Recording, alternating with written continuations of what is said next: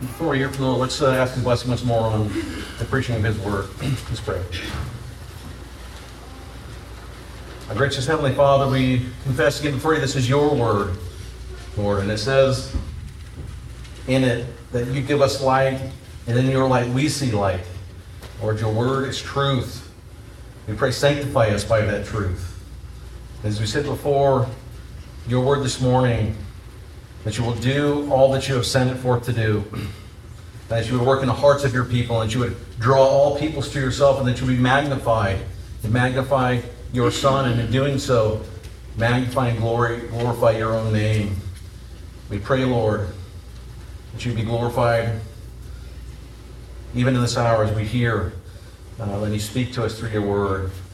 May You be glorified in our certainty of being Your sons and daughters, as we feel the presence of Your face upon us.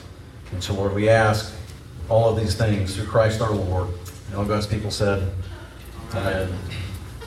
Amen. Psalm 46. Give your full attention. This is the word of our God.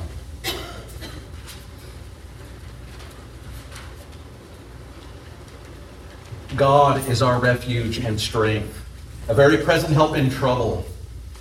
Therefore, we will not fear, though the earth gives way, though the mountains be moved into the heart of the sea, though its waters roar and foam, though the mountains tremble at its swelling. There is a river whose streams make glad the city of God, the holy habitation of the Most High.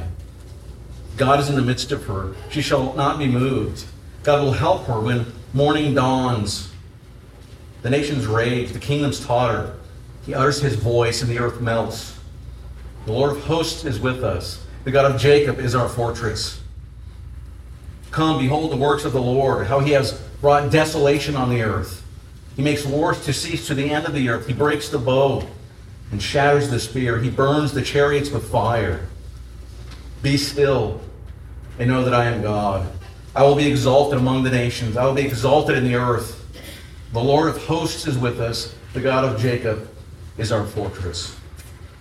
So far the reading of God's Word. The grass withers and the flowers fall, but indeed the Word of the Lord endures forever. As I reflected on this psalm in preparation for today, I remember when I was young, where I grew up, sitting or driving through or riding out many earthquakes, as they are often come on the West Coast, and different reactions to earthquakes when they come, when they sit through them. Some people are totally freaked out by them. Others are kind of concerned. Some are unfazed if it's not even happened. Some of us enjoyed them, right? As long as they weren't damaged by them. It was like a free ride, right? Sporadic, spontaneous free rides throughout our lives. And I remember when I was in high school, there was one earthquake that was particularly memorable.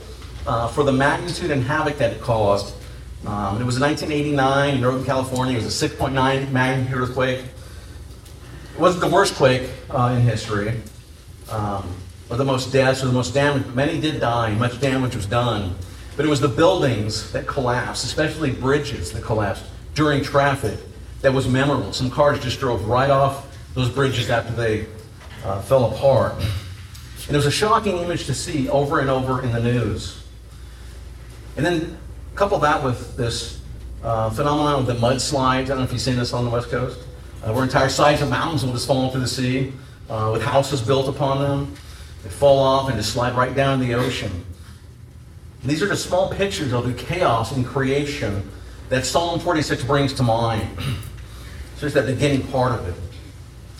But more than that, there are many troubles that we experience in a fallen world full of fallen people. We face personal chaos and struggles. Not only the stuff out there under the forces of God's nature, but personal, right? Relational struggles, hardships, financial struggles and hardships, health issues that we end up going the wrong way, we get a bad diagnosis. And along with this, we go through the storms of doubt and fears in our lives where joy and hope are seemingly blown away, seemingly lost.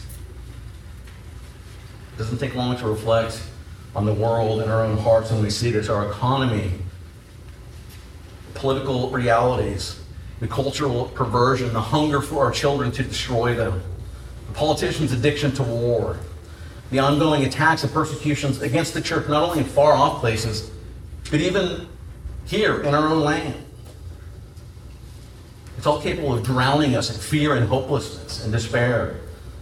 And in it all, the far out there things and the close in here personal realities, and in my heart, in all of it, what is the believer to do? Where is he or she to go? In all the trauma, where can you turn to? The psalmist tells us, as he looks backwards and he looks forward and he looks upward, where we are to go. And the psalm will instruct us, Psalm 46, that because of Christ's victory for his people, we have a sure refuge amidst every trial. Because of his victory, we as his people have a sure refuge in every trial we go through in life. And where is that refuge? Where will they find this peace? Well, it's in Christ alone, right? It's in Christ that we find peace in the collapse of creation, in the chaos of the nations, and in the Creator's intervention into these things. Right? That's how the psalm is structured. It has three strophes, three sections. The opening lines give the main theme of the psalm. The Lord is present with his people, and his presence is our confident hope and our protection amidst everything that we face. And so again, as we look through it, it moves from the collapse of creation, and then the chaos of the nations, and then the Creator's intervention. Right? So the first strophe, the first section, is the peace that we can find in the chaos or the collapse of the cosmos, really. So think about this for a minute, and think of the most awful thing that you could think of happening in the world, in your life. Right? What if you felt like your life was just falling apart? Some of us, this has happened to. Some of us, we've thought through these things. Even maybe right now you're thinking these things in your life, in the privacy of your own heart, but how do you respond to these things? Verse 1 says, God is our refuge and strength, a very present help in trouble. And then he goes on, therefore, we will not fear. We will not fear. And it goes on to describe the upheaval of creation, of the world. Though the earth gives way, though the mountains be moved into the heart of the sea, though its waters roar and foam, though the mountains tremble at its swelling. Right? Scripture describes sometimes the earth, if we look through, we don't have time, but take a survey of resting upon, founded upon the seas. Psalm 24 says, the earth is the Lord's and the fullness thereof, the world and those who dwell in them. For he has founded it upon the seas and established it upon the rivers. Right? This isn't new language for us, if we're familiar with the scripture. We also read that, even so it cannot be impacted to cause it to slip or fall or move or slide. Right? That's the word that we find all over this psalm. When you see the words like totter or stumble or shake or moved, it's the word, in Hebrew the word is mot. It means all of these things. Psalms 96 and 104. You place the world on its foundation so it will never be moved. Moat. The world stands firm and cannot be shaken. Moat. Remember, too, behind all this discussion of water ordeal and water themes, we must remember what God's word tells us in that thread that we can pull throughout scripture as well. Right? It says that the sea, water, which covered the earth before the emergence of dry land, would never be allowed to do so again. Right. In Job, we read this. Who kept the sea inside its boundaries, and it burst from the womb? I locked it behind barred gates, limiting its shores. I said, this far and no farther will you come. Here your proud waves must stop. And in Psalm 140, it goes on to say, then you set a firm boundary for the sea, so they would never cease, so they would never, again, cover the earth. Not to mention, right, we think about this water themes, right, in creation, in the recreation after the flood, right, in the crossing of the Red Sea, the crossing of the Jordan. And there was related to water, the people of Israel, really the ancient Near East, regarding to water, this sense of dread and fear and terror, chaos waters. Our psalm this morning says, we will not fear. Though the earth gives way, though the mountains will be moved into the heart of the sea, Though its waters roar and foam, the mountains tremble at its swelling. When I was there was an old saying, it was a rebellious and lame saying really, but like the skaters of the time would use, I guess it's extended beyond culture, but it was the phrase, no fear. Right? It's kind of rebellious, no fear. But outside of Christ, they have everything to fear. But the psalmist is saying what? We will not fear.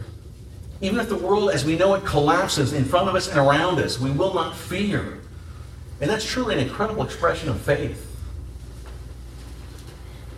And the foundation of that faith is what? It's what he just said before. God is our refuge and strength. God is our refuge and our strength, a very present help in trouble. As we work through this wonderful passage, this wonderful psalm, reflect upon this, brothers and sisters. Is this the expression of your heart? We will not fear, though the world falls apart. Do you have that faith founded on God's power and character to say, I will not fear, even if all creation collapses around me? I pray that you do, but I'm pretty sure you don't, at least not all the time. I know I don't all the time.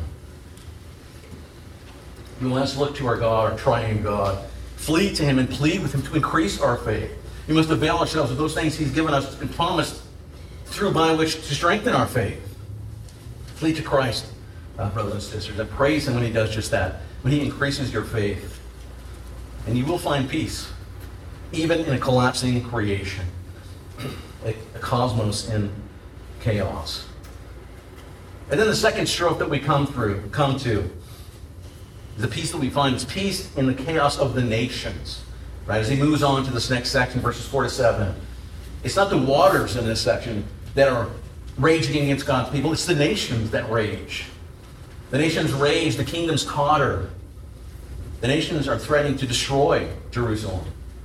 But even so, in the chaos of the raging nations, joy resounds, we read here. Right? In the midst of the trial, in the face of adversity, we have an anchor, an immovable, immutable, unshakable anchor. And that anchor is what? It's our Creator, our Lord, our triune God. So the psalmist here in Psalm 46 points us where? To Zion. And he says, there is a river whose streams made glad the city of God, the holy habitation of the Most High. The holy habitation of the Most High. It's not the city itself that is the wonder and the glory. It's that God is there. That's his habitation.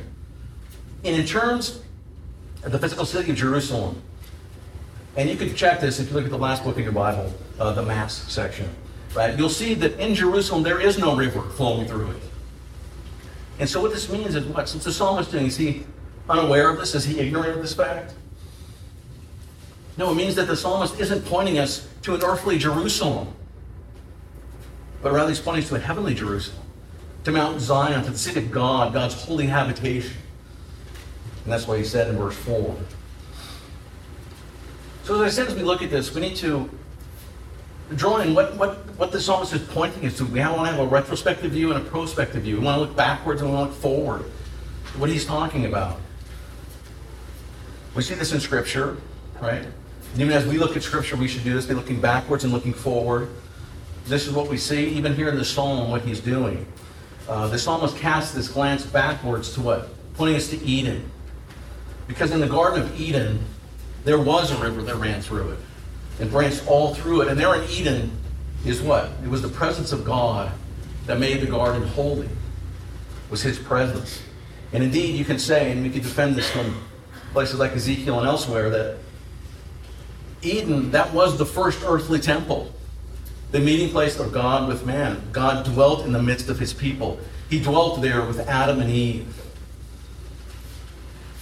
But this is not only the psalmist looking backwards, but also pointing forward, right? So we look back to Eden to recall the river that ran through it.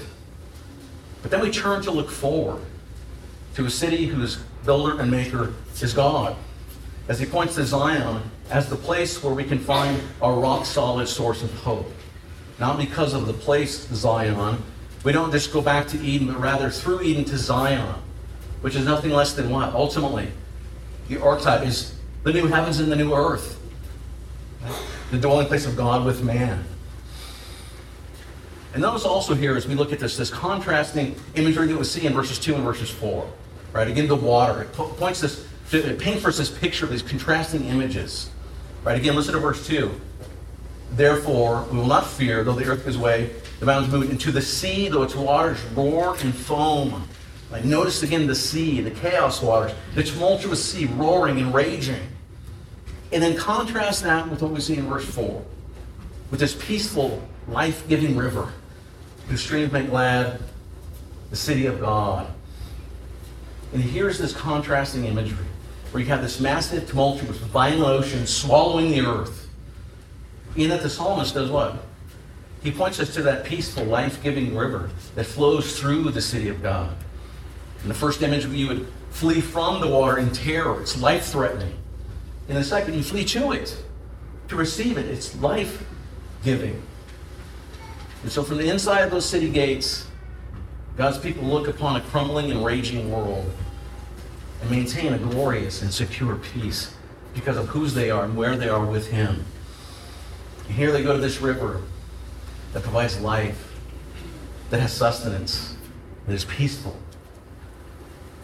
And yet in verse 6, notice outside the gates, right? Outside. In verse 6, the nations rage, the kingdoms totter, moats, they shake, they slip, they fall. And history tells us indeed of the rise and fall and warring of states and empires, the establishment and then the fall of kingdoms. And it's indeed only the kingdom of heaven that will not fail. The throne of God remains, because there the river runs peacefully through it and brings life and sustains life. And it gives life because it flows from what? The very throne of God.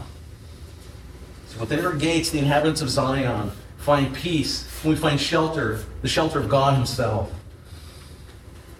And this joy flows throughout the city like a river, just like the river in Eden supplied all that was needed.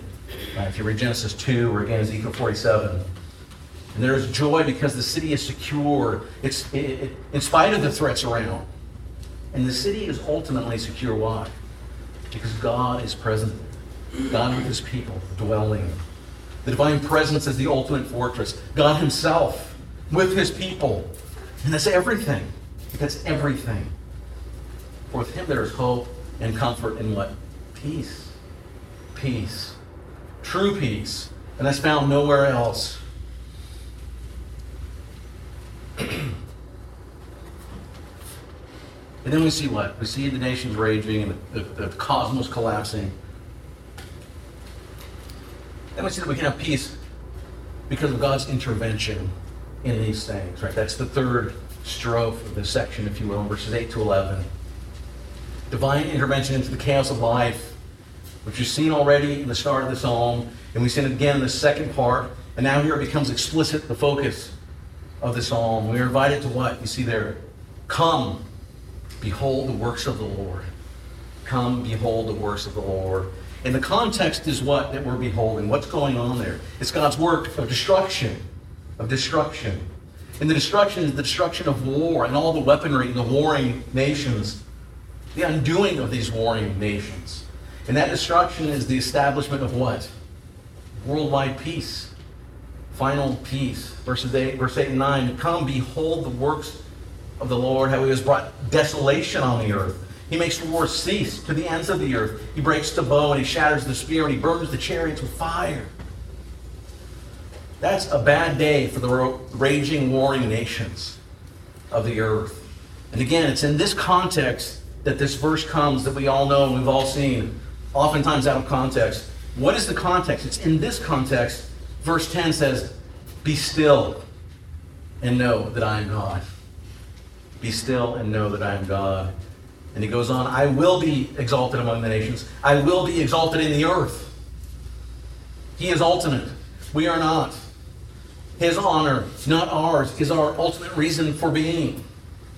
He pledges that He Himself will be honored by every nation throughout the world. And all of these realities and all of these truths and themes and wonders are found ultimately and most powerfully in Jesus Christ our Lord. And what does Paul tell us? And being found in human form, of Jesus, he humbled himself by becoming obedient to the point of death, even death on a cross. Therefore, God has highly exalted him and bestowed on him the name that is above every name, so that at the name of Jesus, every knee should bow in heaven and on earth and under the earth, and every tongue confess that Jesus Christ is Lord, to the glory of God the Father. Isn't that awesome? What an awesome thing. Jesus himself, Jesus, is our peace. The cosmos will burn. It will collapse. And those who belong to Jesus are safe in the gates of his perfection and protection. Even in the raging of the nations, God's shattering, crushing scepter of iron will fall upon those fist-wagging, God-hating nations. Well, it will not fall on his people, because it already fell upon his beloved Son in our place. No judgment remains, we read, for the people of God.